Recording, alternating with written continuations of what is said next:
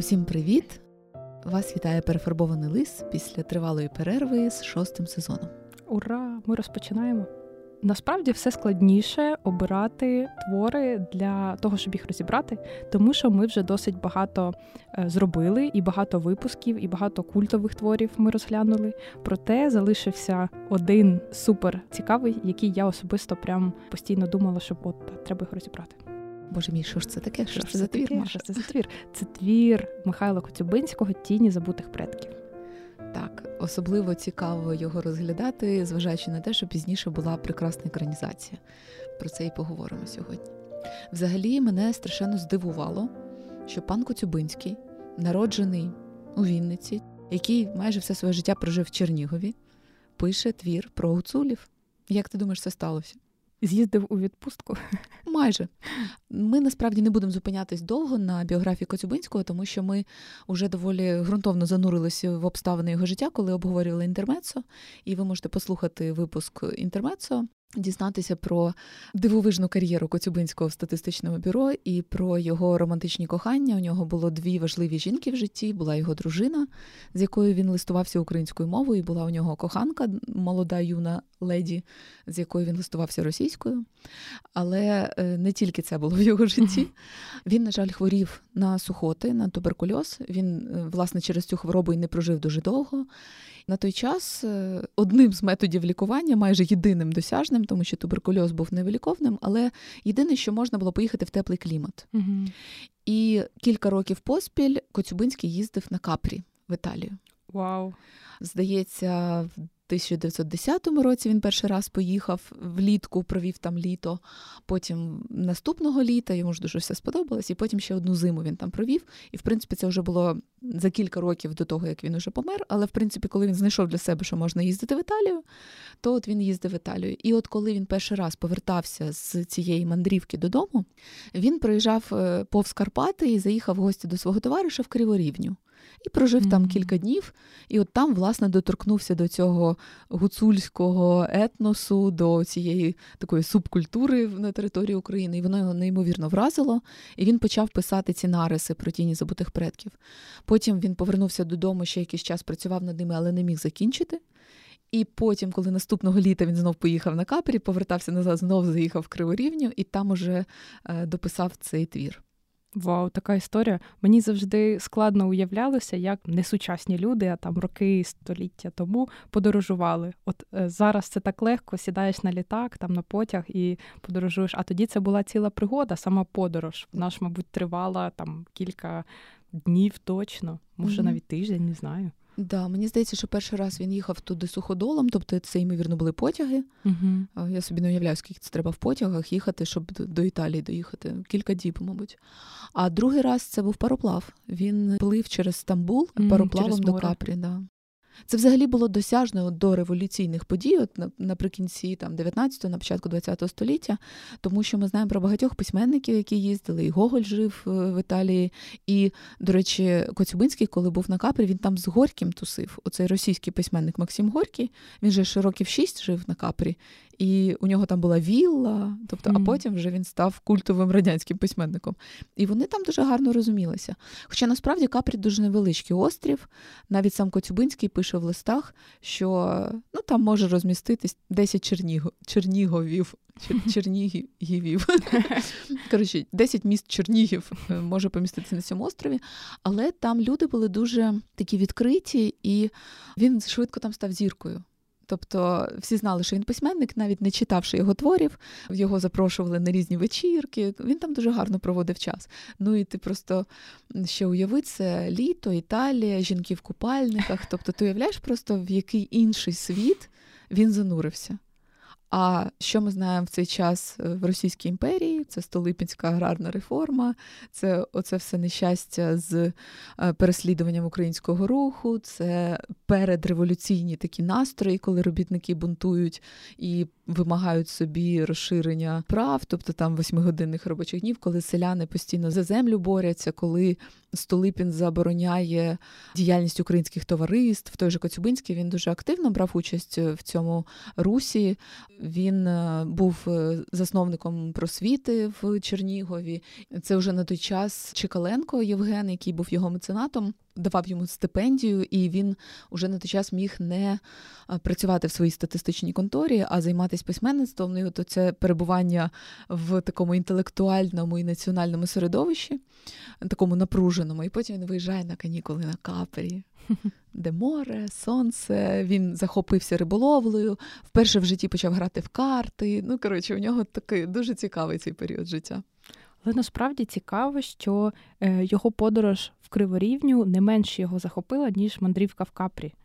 Вперше сьогодні почула, що це було саме Криворівня, а Криворівня й досі це культове село, і я знаю, що багато хто їздить в Криворівню на Різдво, щоб е, відчути ці mm-hmm. автентичні традиції, які місцеві досі бережуть. Тому повернемось в Карпати. Я з подивом виявила, що тіні забутих предків в школі я не читала. Я тільки дивилась фільм. Уявляєш? Ти знаєш, мені так шкода, що не можна повернутися в ті часи і знайти твори, які ми писали в школі, якийсь там твір на тему. Образ Івана Палічука. Було б дуже цікаво зазирнути. Та я пам'ятаю, що я його не читала, тому що я вважала, що він дуже великий. А він не дуже великий. Ви його можете. Аудіокнига займає там півтори години, здається. Угу, Зовсім невеличкий. Давай нагадаємо сюжет слухачам. Іван Палічук народився у родині 19-ю дитиною. В дитинстві він погано ріс, часто плакав, його матір вважала, що до нього підселився якийсь нечистий дух. Іван зростав у горах у єднанні з природою, любив ліс, знався на цілющих травах, відчував духів і розумів тварин, умів грати на сопілці. Родина Палійчуків ворогувала з родиною гутенюків, доходило навіть до вбивств. Одного разу на храм палійчуки з гутенюками вчинили бійку, у результаті якої помер старший Палійчук. У розпалі бійки Іван запримітив молодшу дочку гутенюків Марічку і вдарив її, зірвав кісники. Дівчинка не засмутилася, сказала, що у неї є краще, і пригостила Івана цукеркою. Між ними почала зароджуватися симпатія. Іван та Марічка росли і захохувались одне в одного все більше, мріяли бути разом, попри те, що їхні сім'ї ворогують. Родина Івана жила небагато, тож він пішов найми на полонину і домовився з Марічкою, що вона співатиме пісні і він їх чутиме.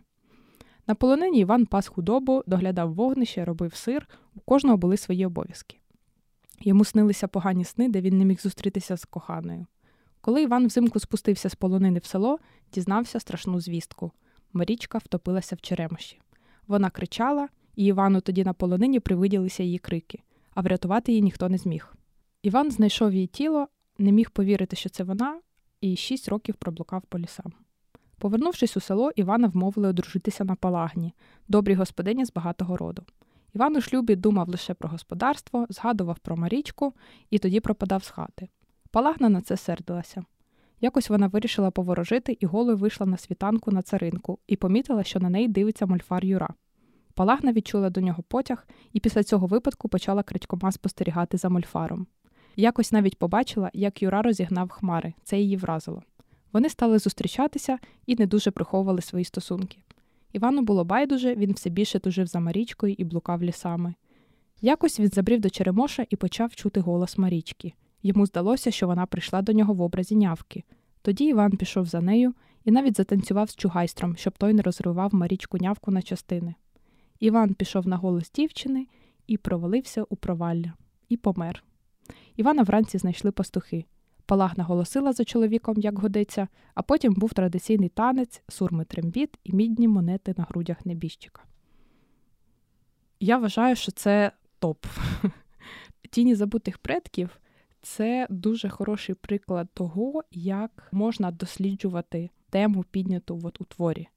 Є дуже класний фільм неймовірний, ну, шедевр дійсно українського кінематографа. Є дуже багато музеїв, є можливість поїхати на екскурсію. Я два роки тому вперше піднялася в гори. Це там це не висока гора була, але вперше дійшла до вершини. І я бачила оці на полонині хатинки, де варять цей сир, як там підтримують ватру. Це була не туристична, якби хатинка. Я пригадувала ці картинки, і мене прям дуже захопила ця історія. Мені теж здається, що фільм додав настільки нових е, барв, і не можна не порадити тут подивитися загін кіноманів так, е, на цю тему, тому що там. Мало того, що розказана історія створення цього фільму, там показані цікаві ходи, які використовував оператор, які використовували костюмери, і чому вдалося передати оцю таку атмосферу, тому що насправді Коцюбинського ж не дарма називають імпресіоністом в літературі. Він передає почуття, він передає внутрішній світ людини.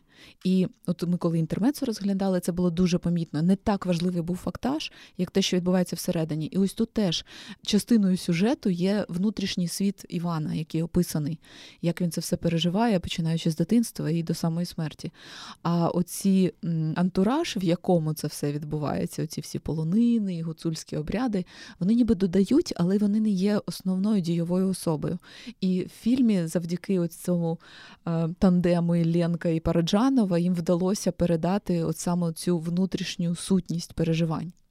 Дуже хочеться почати обговорення, мабуть, з порівняння історії про Івана Полійчука і якесь, не знаю, паралелі, суголосся е, з двома іншими творами: це хіба ревуть воли, як ясла повні, і лісова пісня. Хм, Цікаво. Тому що, як на мене, лісова пісня досить органічно поєднується з тіні забутих предків, тому що тут теж історія, по-перше, така про багато про духів, про кохання, про смерть, про вибір. І тут так само. І не можна сказати, що це щасливе якесь кохання, і що герої були щасливі в коханні. Так само Мавка і Іван Палічук. Е, мабуть, в самому власне коханні можна казати, що вони були щасливі, тому що це була взаємність, це була можливість щось пережити, але і Зак... там і там вона якось дуже обривається. схожа страте... ну, якби схожий розвиток подій угу. в коханні Мавки і коханні Івана Палічука, тому що воно завершується на такій страждальній ноті і неможливості якось прогорювати, відпустити, і закінчується трагічно. А з хіба ревуть воли, як ясла повні, це взагалі окрема тема. Це щось про поневіряння Івана, про е... пошук себе. Виходить, що в хіба ревуть воли, як ясла повні, події відбуваються на Дніпрянщині, а тіні забутих предків відбуваються в Гуцульщині. В Гуцульщині, так.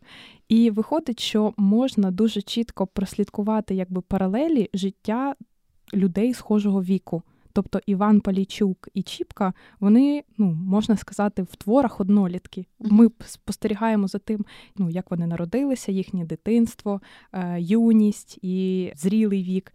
І можна дослідити, наскільки різний у них світогляд, і це все відбувалося в одній країні, в Україні. А ти знаєш, я, до речі, теж звернула на це увагу. Ну, я не проводила паралель з Чіпкою, але я звернула увагу на те, що тіні забутих предків відрізняються від багатьох інших творів, тому що тут не землеробський світогляд, угу. тому що люди, які живуть на землі, залежні від врожаю хлібу. Це один тип сприйняття світу і одна міфологія. А тут скотарство, фактично, овечки, там зовсім інші стосунки і зовсім інша міфологія розгортається. І от я намагалася це зрозуміти. По-перше, все, що пов'язане з вирощуванням рослин, воно має е, сільськогосподарський річний цикл. Тобто є якесь оживання навесні, буяння влітку, є жнива, і час біжить доволі повільно. Такі довгі оці цикли річні. І це певним чином створює людині відчуття, що от вона в цьому колі постійно і перебуває. А тваринництво воно інакше, тобто там значно більше воно динамічне. Воно динамічне. Перше. Там дуже багато пов'язано. Там мор якийсь напав на цих тваринок, або навпаки, вони розплодились. Воно менш передбачуване. Хліб, наприклад, він більш передбачуваний. Ти його посіяв, скільки посіяв, стільки твоє. Ну, ясно, що може бути там посуха чи чи ще щось таке, але це не так швидко відбувається. Тут може бути у тебе тільки що була отара, потім хопа, і половина отари перемерла. І тому звідси з'являються ці всі вроки, відьми, тобто які там угу. щось не то наговорили, косо подивилися. В сільськогосподарському світогляді більше, мабуть, сили природи важать. А в тваринництві більше важать люди, мольфари, відьми, тобто і це такий на соціум більше звернений світогляд. То це дуже велика різниця. І час, як біжить час, і як сприймаються е, важливі сили. І ще, мабуть, впливає те, що тварини це все-таки живі істоти. Так само, там, якщо у вас є домашні тваринки, котики, собачки, то ви розумієте, що спілкування з тваринами це інакше, ніж вирощування рослин. В цій взаємодії є якось більше свідомості, більше теплоти навіть теплоти, більше. так, так. Е, да, там це дуже помітно, коли кажуть, що в Івана і Палагни не було дітей, і Іван з цими там овечками возився. Оце переживання, яке дуже часто, чому маленькі діти просять собі завести якусь тваринку, їм хочеться про когось піклуватися, оточувати своєю турботою. І виходить, що людина це може прожити по відношенню до дитини. А якщо дитини немає, то ну з ким? І от тваринка дозволяє прожити це переживання. Дійсно, рослина вона не дає такої ніжності, якоїсь і турботи. Та немає. Ти можеш вкладатися, але мені здається, від рослини ти ну не можеш відчути. Віддачу, як від тваринки. Це ж е, коли воно тулиться та, до тебе. Це ж те саме, що дивиться. у собак оці брови у собак розвинулися еволюційно. Їх не було. Е, це еволюційне надбання, яке допомагає собакам спілкуватися з людьми, передавати емоції. та передавати типу емоції. Е, ну це не чисті емоції, але це інструмент для взаємодії з е, людьми. Як цікаво, прикольно.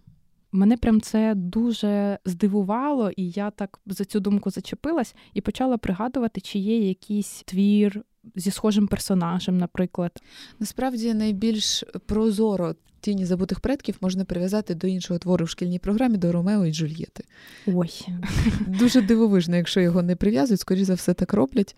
Проводять ці паралелі, два ворогуючих роди. Я думаю, що Коцюбинський свідомо використав цей прийом. Тим, а, що повертаючись з Європи, ну да, він повертався Монтекі, Капулеті, там це все. Я думаю, це свідомий хід був взяти світовий сюжет, фактично, і занурити його в таку автентичну культуру. Але для мене якось мало було про стосунки Івана з Марічкою, про їхнє кохання. Там Та, було більше що, про стільки розвиток Івана. Ну от а скільки там життя. еротичних моментів описано, коли вони подорослішали, а, і ігри у них змінилися. Мені так сподобалось настільки природньо і щиро написано. Нічого напряжного, надмірного. Знаєш, от якось дуже природньо написано про ці сексуальні стосунки Івана і Марічки.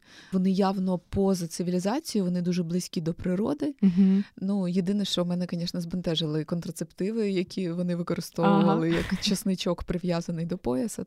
Не треба діти так повторювати, користуйтеся перевіреними засобами. Да, там класно якось така фраза була, що вони були близькі до природи, і вони дивилися там до тварин, і це для них все було дуже якось природно. Є, до речі, це і подкаст є, і багато відео на Ютубі. Є етнографиня, яка писала наукові роботи і досліджувала там тему е, сексу, тему еротики в українській культурі. Це подкаст Як ми кохалися Ірина Ігнатенко. Мені здається, взагалі цей твір він більше не про стосунки Івана з Марічкою. Він значною мірою про міфологічне сприйняття світу, але про це ми трошки згодом поговоримо. Mm-hmm. І про взаємодію з природою, про відчуття її сили і про потребу в ній. От я, до речі, коли читала тіні забутих предків, я згадувала нашу розмову з Владом Чумаченко. Ми з ним говорили про чоловіче виховання, у нас була ідея така, але там дуже багато було про потребу спілкування з природою. От він робить табір екстремал, ну принаймні робив до цієї великої війни, бо зараз він так медом займається.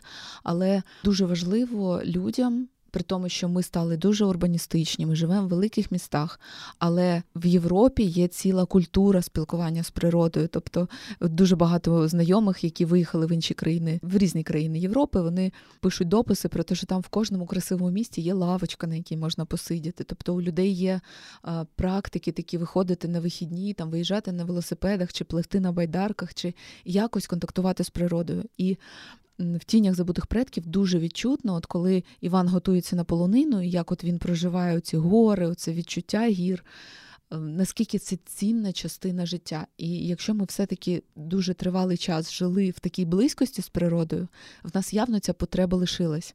Але ми зараз штучно її заміняємо чимось іншим. І я навіть подумала, що оцей віртуальний світ, який з'являється у нового покоління, як вагома частина життя, це є часткове заміщення оцього переживання природи, яке було раніше у попередніх поколінь. Тобто якась така частина, де ти взаємодієш з середовищем, де не обов'язково є люди. Тобто є певний простір, з яким у тебе є взаємодія, і це дає тобі краще розуміти себе.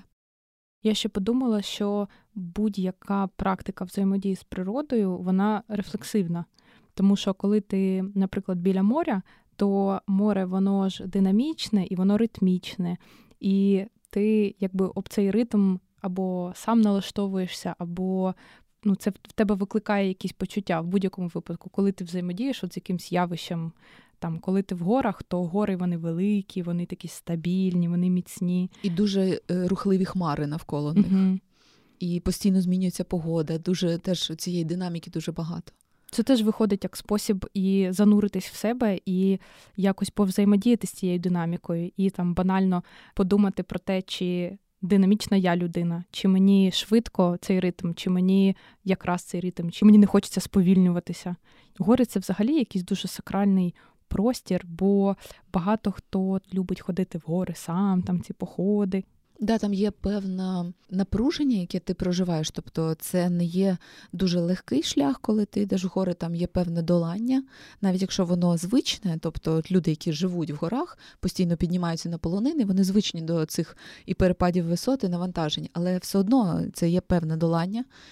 І оце відчуття горизонту все-таки недарма є ці практики, коли людина дуже занурена в свій там побут, в якісь свої проблеми чи ще щось, то радять вилізти кудись наверх і подивитись в горизонт. Оцей розслаблений погляд, який сягає до самого краю, він дозволяє по-іншому просто налаштуватися на сприйняття подій. І видно, в горах ти це ну неминуче з цим стикаєшся. Але ти знаєш, що ще подумала? З горами теж можна взаємодіяти по-різному. От, наприклад, ці вівчарі, які піднімаються на полонини, у них гори це джерело цінних е, ресурсів, джерело якихось корисних речей, і вони намагаються максимально взяти ці корисні речі і подякувати. От у них є така якась вдячність до гір за сир на полонинах, там за афениці, які вони збирають, за деревину, яку вони можуть взяти і побудувати собі хати. Вони ставляться до гір як до чогось великого, і у чого вони можуть взяти для себе щось корисне і подякувати. А є водночас мольфар який зовсім по-іншому сприймає. Він цю стихію і гіри природи сприймає як щось, чим він може пробувати керувати.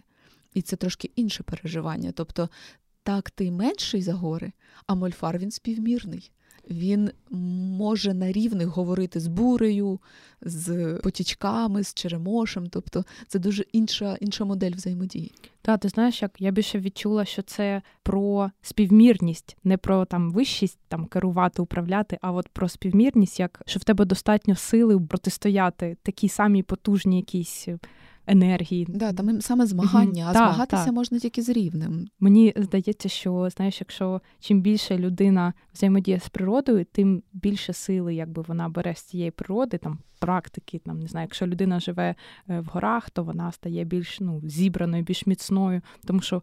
Ну, банально в горах треба бути більш витривалим, треба пристосуватися до цього там клімату, до цього повітря, перепади до того... тиску. Так. І ти якби психологічно навіть стаєш міцніший. І тому, мабуть, в тебе є енергія на те, щоб протистояти. Але ти знаєш, знову ж таки, для багатьох горян в різних регіонах землі, де є гори, властивий оцей момент, що там же люди не живуть дуже кучно, великою кількістю uh-huh. в якомусь одному місці. Якщо у тебе з кимось зіпсували стосунки, ти можеш піти через гору перейти і вже ніколи в житті його не бачити. Там менше люди схильні домовлятися в дрібничках. Тобто всі такі більше self-made men, тобто такі більше самодостатні, тому що менше залежить. Тобто їм не треба сваритись за межу. От для мене це, до речі, одне з яскравих Цікаво, вражень, коли я вперше в житті попала в Карпати, вже в сучасній, в своєму житті. І я побачила, що там нема тинів. Ну, Там такі невеличкі оці загорожі, щоб худоба не ходила, але сусіди з сусідами не б'ються за межу. А вся центральна Україна, всюди, де земля була великою цінністю, там постійно були оці конфлікти дрібні.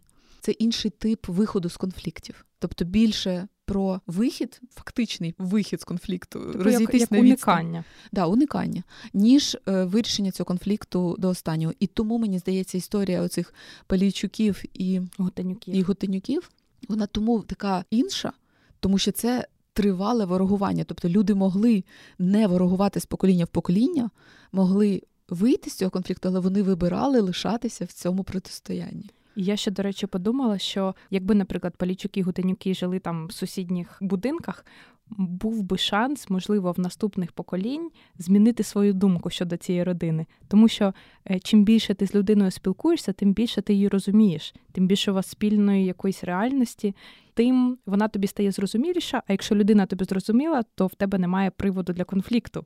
А оскільки вони, в принципі, далеко один від одного могли знаходитися, то знаєш, як е, просто ця стара оповідка про якийсь давній конфлікт вона передавалася, і у наступних поколінь не було змоги подивитися, як це насправді. Ну тому що власне Іван і Марічка вони що зробили? Вони змогли один на одного подивитися неупередженим mm-hmm. поглядом. І хочу повернутися до теми якраз конфліктів, тому що перше, що мене здивувало, це взаємодія Івана і Марічки в дитинстві, коли Іван Марічку вдарив. А Марічка у відповідь зробила дуже неочікувану річ. Вона не вдарила його, не розплакалась, а вона, як ну можна сказати, не зреагувала на його. Вона стала його заспокоювати коли він викинув її кисники, вона казала, нічого, в мене ще є. Тобто, ніби знаєш, ніби він випадково зламав, знаєш, щось зіпсував, і тоді буває так заспокоює, типу, та не переживай. І тут вона ніби відчула, що він зробив їй погано, але ніби вірила в те, що він цього не хотів. І почала його заспокоювати. А мені навпаки здалося, що вона це не заспокоєння казала. Ну, може, це якесь типу, знаєш, моя ну, Я думаю, що ми да, накладаємо кожен да. своє. Бо мені здалося, що вона така, типу, да, зламав, ну, зламав, а в мене ще є. А, ну так теж може бути. Клас. А потім, знаєш, це як е, для мене це був момент про те, що вона як е, не зламалася, а свою силу протиставила. Mm-hmm. Типу, ти так, а я так. Вона потім з ним поділилася цукеркою, і тому вона, якби він її не зачепив. І вона, тим, що вона дала йому цю цукерку, вона якби показала. Ну, типу, знаєш, вона більша, вона сильніша за нього, вона ну, мудріша, не знаю. От Для мене це було про те, що в Марічки в той момент вона його як переграла. Mm-hmm. А я просто там уже далі по тексту пізніше вона говорить, що я тебе покохала з першого погляду. uh От я думаю, що ця фраза мені змінила сприйняття цієї події, тому що коли дійсно ти з першої хвилини відчуваєш з людиною певний зв'язок, у мене кілька разів таке було в житті, коли я тільки знайомлюсь з людиною, а таке відчуття, що ми вже були знайомі. От буває оце такий момент впізнавання, от в такі періоди, якраз в такі моменти, якраз і віриш в переселення душі, що ми вже зустрічалися. І тоді ти дійсно ніби уже закладаєш певний сценарій вашої взаємодії. Тобто, якщо тобі людина подобається, у тебе є відчуття, що ти її вже знаєш, і вона тобі подобається, ти одразу маєш таку позитивну передустановку до неї. Тобто, ти вже від початку. Більше вибачаєш, менше вимагаєш від неї. Тобто є таке. Ну і так само може бути і негативно. Тобто ти з людиною тільки познайомився, а вона тобі вже не подобається. Тоді у тебе навпаки негативні упередження є. Тому мені здається, що у Марічки якраз спрацювали цей момент якби впізнавання, що це він. uh Як це вже працює, я не знаю. От Оце вибачення, яке у неї було, воно було саме от з цього почуття народжене.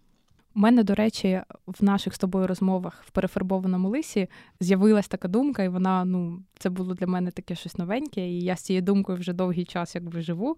Що відповідати на деструктив, на якусь там агресію чи якусь там порушення правил у відповідь, типу порушенням правил агресії, це не конструктивно. То це не допоможе людині зрозуміти, як можна конструктивно робити.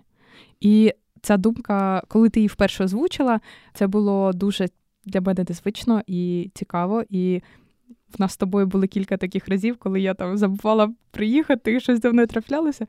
І коли щось таке трапляється, ти очікуєш, що там стосунки з людиною, наприклад, ну, зіпсуються, або ну там знаєш, там я зробив погано, то й мені буде погано. Угу. Але жодного разу так не було. І для мене це, от в наших з тобою стосунках, це дуже цікаве переживання. Цікаво. Бо навіть коли там виховання, ну можливо, не зовсім конструктивне виховання, але коли дитина якось зачіпає почуття батьків. Ну, не там не завжди просто там робить щось погане, бо а просто от зачіпає, батьки не можуть впоратися. Вони намагаються її, ах, так, ти так, і я тоді теж буду так. Ти зі мною не розмовляєш, і я з тобою не буду розмовляти, підкреслено, якби. Uh-huh. І можливо, люди думають, що таким чином вони можуть, типу, як зеркалячи цю поведінку, вони можуть показати, як це погано, як це неприємно. Як це неприємно. От ти усвідомиш, ти побудеш на моєму місці. Як в тебе це з досвіду працює? Чому ти обрала для себе іншу стратегію? І ти, до речі, коли почала це говорити, я знайшла ситуацію, в якій це так і працює. Наприклад, зараз я на цю дам відповідь, а потім mm-hmm. на інше. Що є ситуації, в яких силою відповідати на силу правильно. Так, звісно. Наприклад, от коли ви кордони порушують. наприклад. Да, коли людина вже діє з позиції того, що хто сильніше, той правий. Власне, що ми спостерігаємо зараз, Росія напала не тому, що у неї на це були причини, а просто тому, що вона може, просто тому, що вона сильніша, і вона вважає, що можна прийти і взяти те, що хочеш, і нав'язати свій погляд на світ. Причому не тільки Україні, а всьому світу е, показати, що їй все дозволено. І в такій ситуації вона може бути і в стосунках між людьми така ситуація, коли хтось просто бере і нав'язує свою волю іншій людині. І тут немає іншого способу якось аргументовано пояснити, показати, дивіться, у нас же міжнародне право є, ми ж домовились, якби воно не працює. Mm-hmm. Працює тільки дати відсіч, причому таку, щоб е, рани зализувати довго. От якщо у нас вистачить сил, якщо вистачить підтримки інших країн, і ми таки наваляємо Росії, от тоді у Росії буде привід задуматись, що, мабуть, це була неправильна стратегія. Оце єдина ситуація, де це працює, і більш того, працює тільки це. Жодні е, доводи, аргументи, доброзичливі ставлення і шляхи до примирення вони не працюють. Але в усіх інших випадках, коли людина насправді не планувала тебе підставляти чи е, порушувати домовленість. Вона ну насправді, от у мене це скоріш з дітьми дуже часто проявляється. От у мене зараз підлітки 13 років. Вони постійно забувають, забувають обіцянки, е, або не розраховують свої сили, кажуть, я все зроблю завдання, не роблять, або шукають якісь нераціональні шляхи, намагаються якось обхитрити тебе, щоб ти ніби не помітив, а це все дуже виразно помітно. Але більше за це все є моє якби сприйняття їх от як особистостей, які зростають, як людей, які от роблять ці помилки на цьому їхньому шляху. І я ніби якось звикла ставитись до таких от знаєш, дрібних лаж, як до того, що людина насправді хотіла зробити як краще. Просто щось їй завадило, щось е, вона або не прорахувала внаслідок там браку досвіду, або щось її відволікло. Ну так ти радієш, що у людини є щось в житті, що її може відволікти. Я намагаюся просто бачити якусь непідступну мотивацію у людини і діяти, виходячи з цього. Тому що насправді у мене у самої в житті було доволі багато таких, кілька було дуже яскравих вчинків, які робили боляче іншим людям але я їх робила ненавмисно, я не хотіла.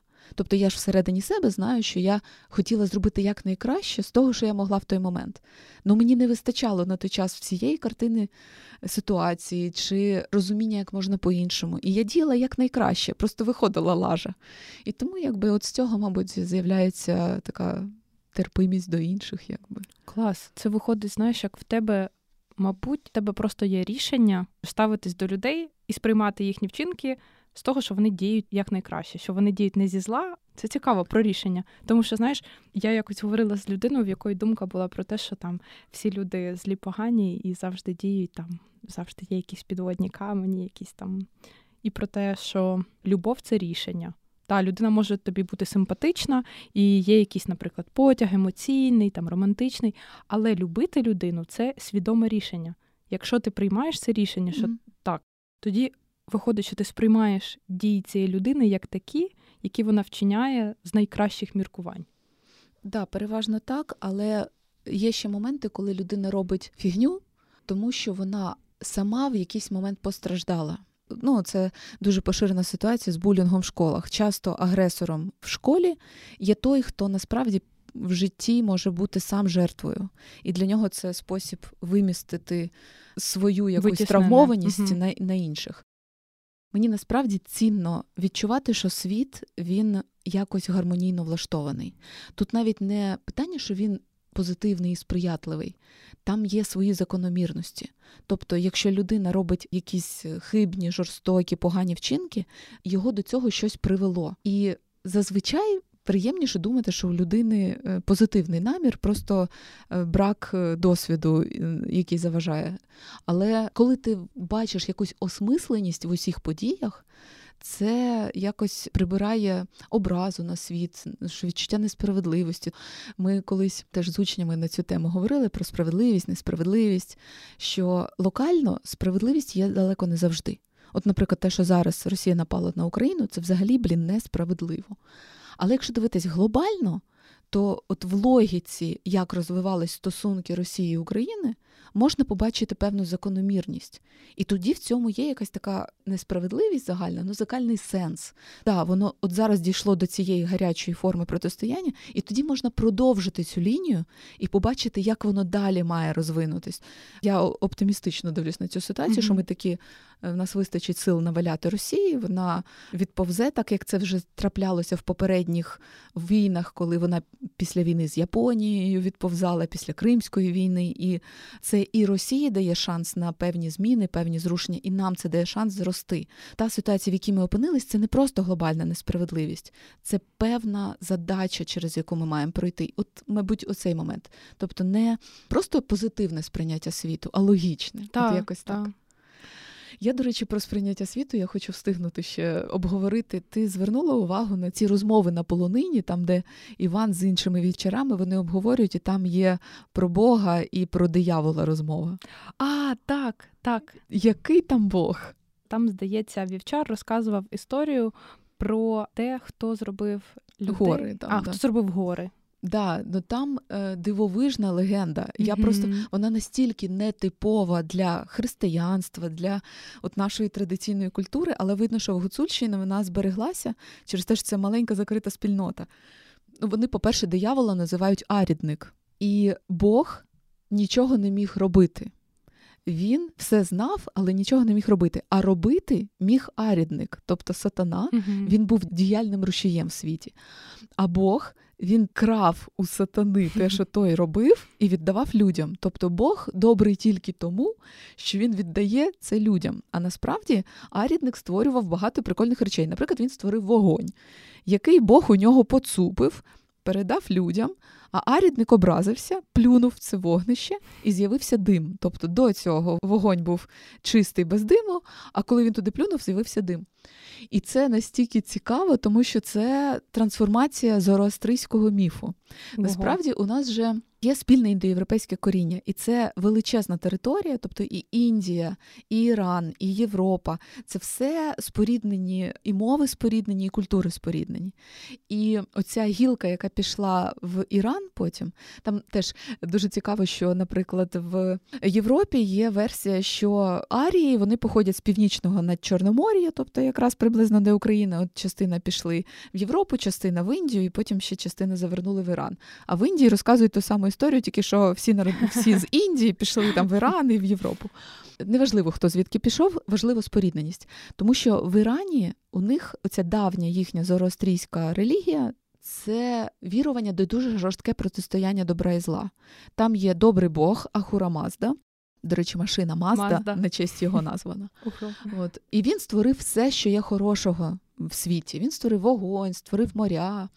А є Аріман, правда, схоже на арідник, або mm-hmm. анагроманію. Е, він створив все погане. Тобто, якщо Бог створював вогонь, він створював дим. Якщо Бог створював річки і озера, диявол створював там всякі змії, змії і жаб, всяких, які там живуть. Тобто mm-hmm. постійно такий дуже антагоністичний світ. І фактично тут дуже схоже. Тобто є умовно добрий Бог. І сатана тільки єдине, що от в сучасних мірках це дуже дивний розподіл добра і зла. Це незвично. Тобто, навпаки, зараз проактивність, діяльність є позитивними рисами, а красти це якось негативно. Але в цій легенді все абсолютно навпаки, і це дуже цікаво. А Бог лиш крав і давав людям. Ну, дуже цікаве сприйняття світу. Мені здається, що це взагалі якраз дуже сильно дисонує з сучасним світосприйняттям, тому що, подивись, навіть сучасні твори, вони всі про складних персонажів. Вони про те, що немає однозначних поганців чи однозначних класних хлопців, якби тобто є постійно такі суперечливі герої. А от чим більш в давнину ми відходимо, тим більше оця полярність на добро і зло, на праведне і неправедне. Ну, якби но гуцулів це дуже своєрідне бачення. В мене ще тут думка, хто вирішує там, що погане, що добре, тому що якщо дим, то ну чому дим лише поганий? Це я зараз е, зловила себе на думці, що я на цей міф починаю дивитися зі свого світогляду mm-hmm. сучасного, і я намагаюсь одразу подивитися, що ну нема ж чорного та білого. І взагалі, е, оцей Бог, який крав у арідника і віддавав людям, він мені знаєш нагадує мам, на майданчик і каже дітям, що треба ділитися. Тобто, от у тебе є твої іграшки? Ні, треба ділитися. От він приходить до арідника і забирає у нього файні плюшки, які він собі має, щоб віддати людям, які нічого для цього не зробили. Тобто, якесь таке е, дуже ну, патерналістичне ставлення до Бога виходить.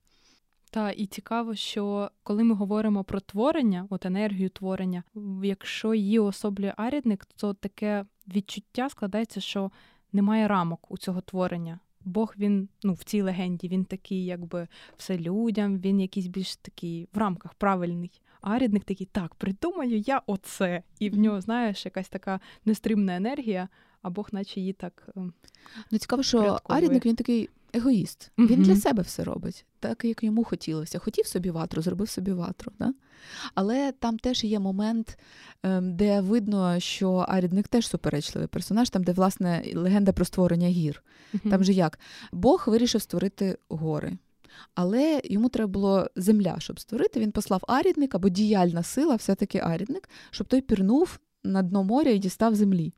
Він дістав, і Бог наказав цій землі рости.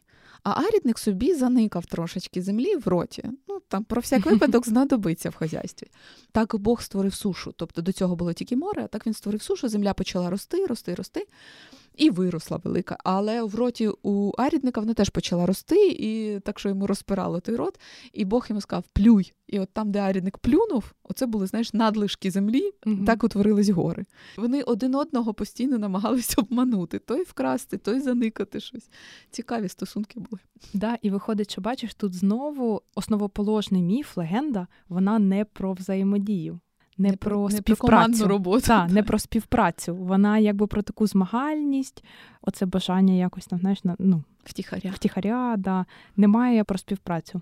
Це виходить якась світоглядна е, теж різниця. Ще щоб закінчити міфологічне сприйняття світу, мені дуже сподобався один момент. Мені здається, з цього можна взяти для себе інструмент в сучасному світі. Коли описується Різдвяна вечеря, Uh-huh. І Іван там ходить, робить ці всі різдвяні ритуали. Один з них він бере, ну я там не знаю, що кутю він бере чи щось, виходить на двір і починає гукати всяку нечисть, всяких ведмедів, всяких мольфарів, всіх, кого він насправді боїться. Він гукає: Приходьте до мене на вечерю. Стоїть і якийсь час чекає, такий весь готовий.